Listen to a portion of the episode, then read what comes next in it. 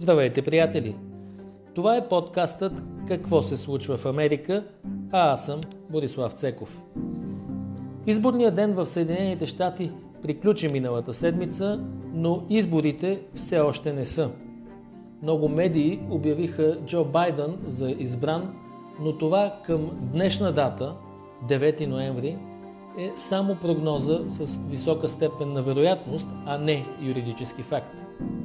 Изборите в Америка няма да приключат, докато не завършат на 100% преброяванията на гласовете в петте спорни щата – Уисконсин, Мичиган, Пенсилвания, Джорджия, Аризона, а разбира се и да прибавим и Невада.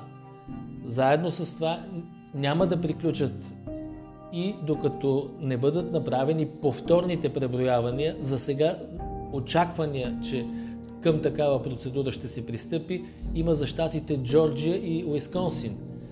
И разбира се, най-важното, изборите няма да са приключили, докато не бъдат постановени съдебни решения по е, обжалванията, които се правят на, изборния процес от страна на е, щаба на Доналд Тръмп.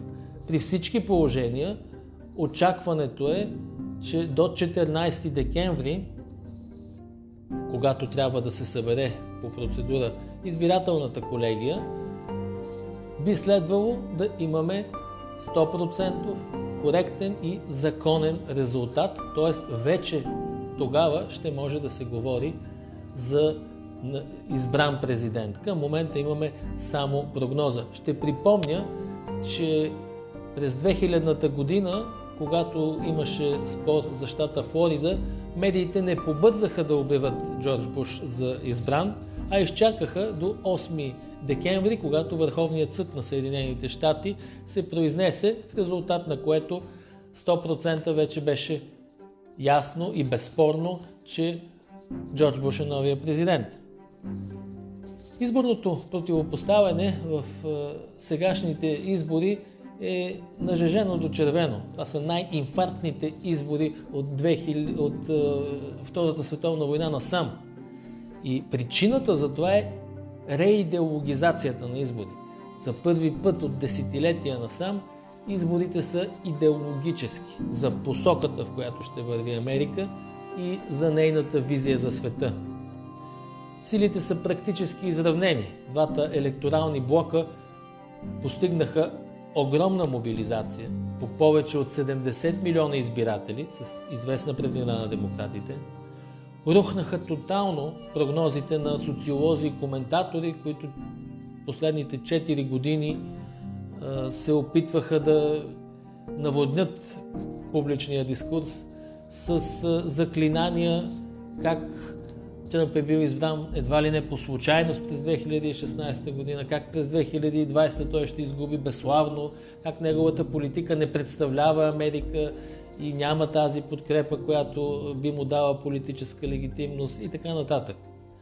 Вотът за Тръмп в тези избори, над 70 милиона гласа, показва не само, че тази политика се подкрепа от половин Америка, но заедно с това и, че другата визия, другата политика, ляво-либералната идеология не е по-могъща. Имаме два почти равнопоставени електорални блока. Това са двете политически Америки, двете идеологии, които те първа ще се сблъскват в следващи избори. Вотът в подкрепа на Тръмп и неговата политика изглежда още по-внушителен, ако го поставим в контекста на Гьобелсовата цензура, пропаганда и манипулации, с които ляво-либералните медии и технологичните олигаци, контролиращи Фейсбук, Twitter, търсачката Google, осъществиха в тези избори и през последните години. Те открито работеха за Байден, но не просто лансирайки неговата кандидатура, а воюваха срещу Доналд Тръмп.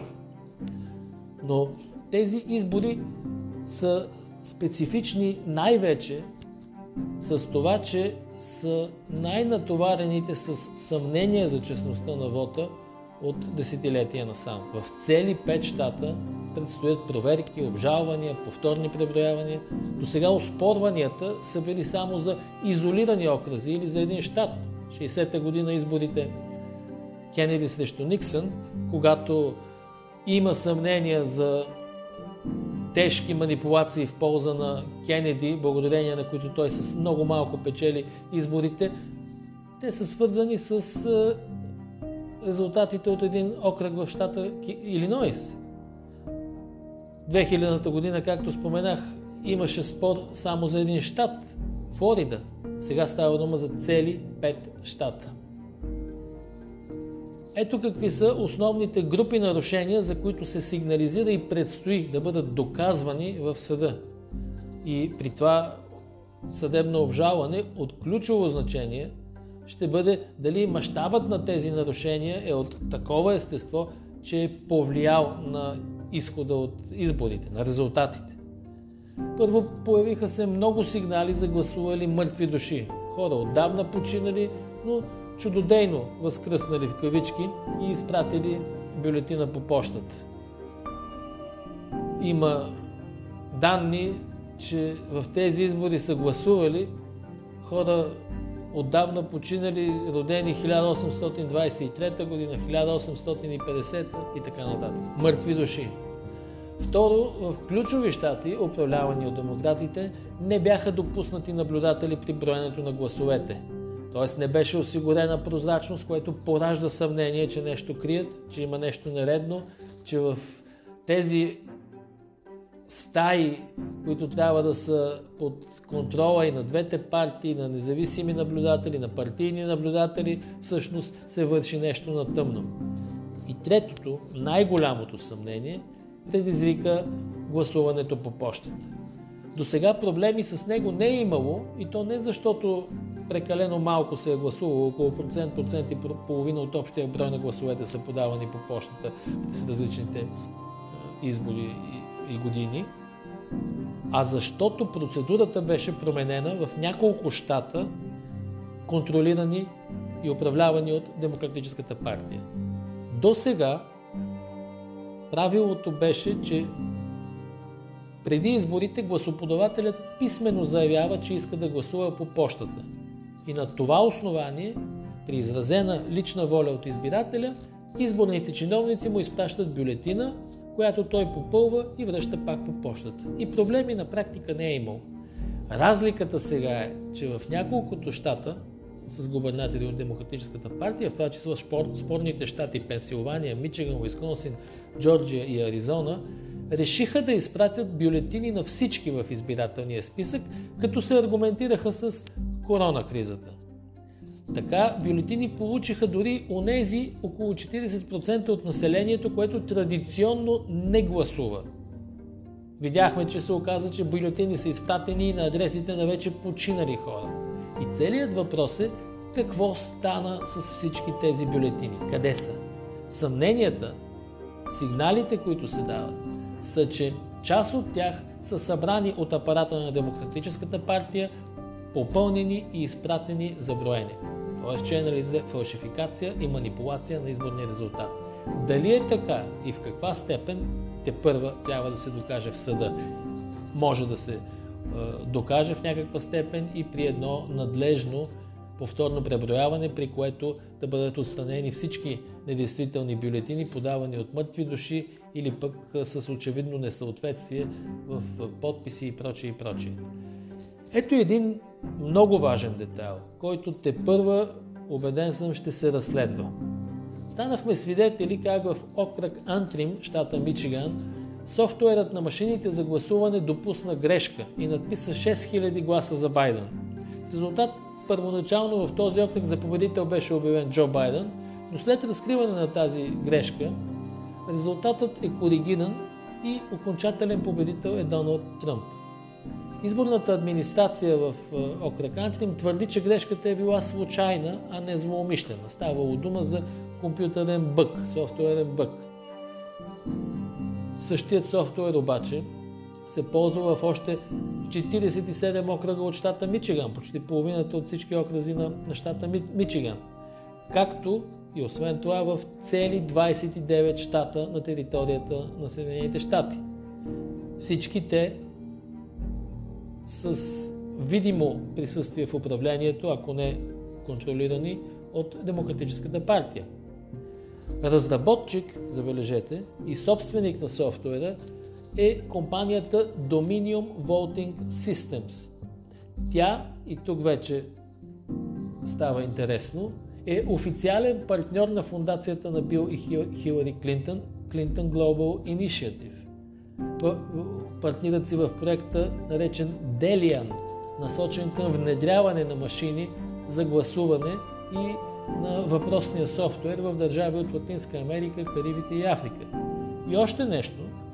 Появиха се информации от адвокати и финансисти, включително публикувани и в пресата, интервюта в Fox News, че бившият шеф на кабинета на Нанси Пелоси е ангажиран като лобист на тази фирма Dominion Voting Systems, а съпругът на сенаторката от Демократическата партия Фейнстейн е акционер в компанията.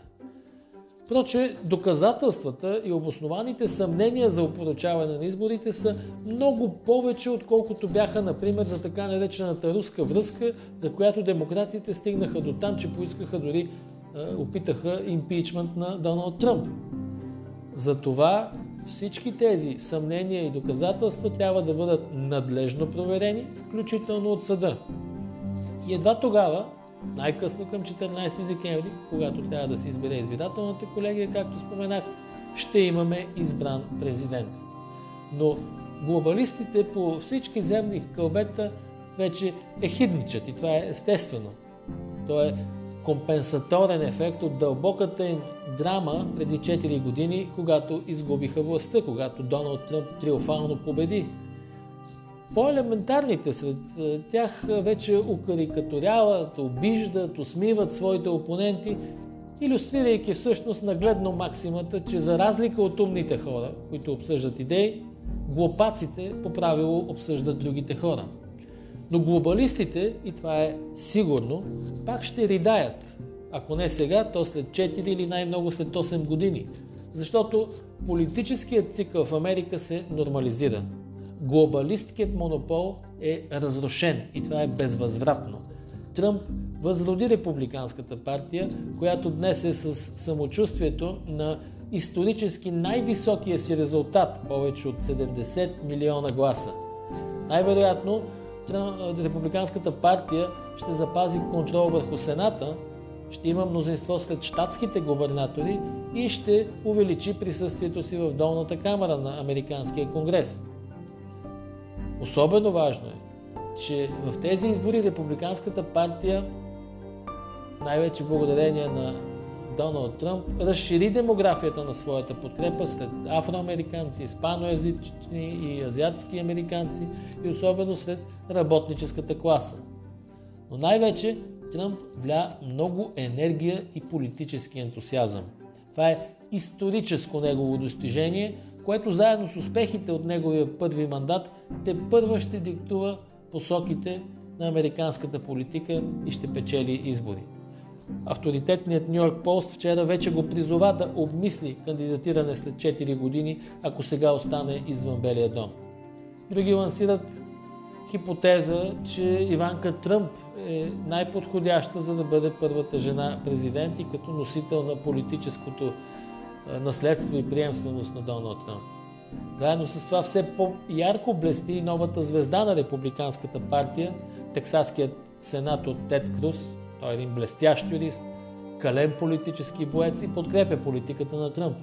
Но това са бъдещи несигурни събития.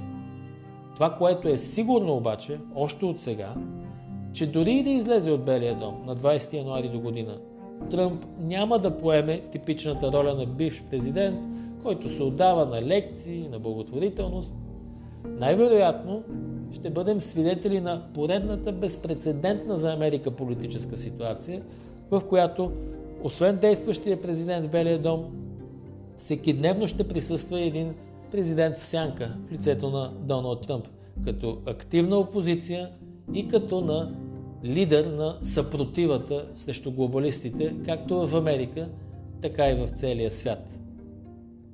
Това беше за днес. Благодаря ви. Аз съм Борислав Цеков, а това е подкастът Какво се случва в Америка.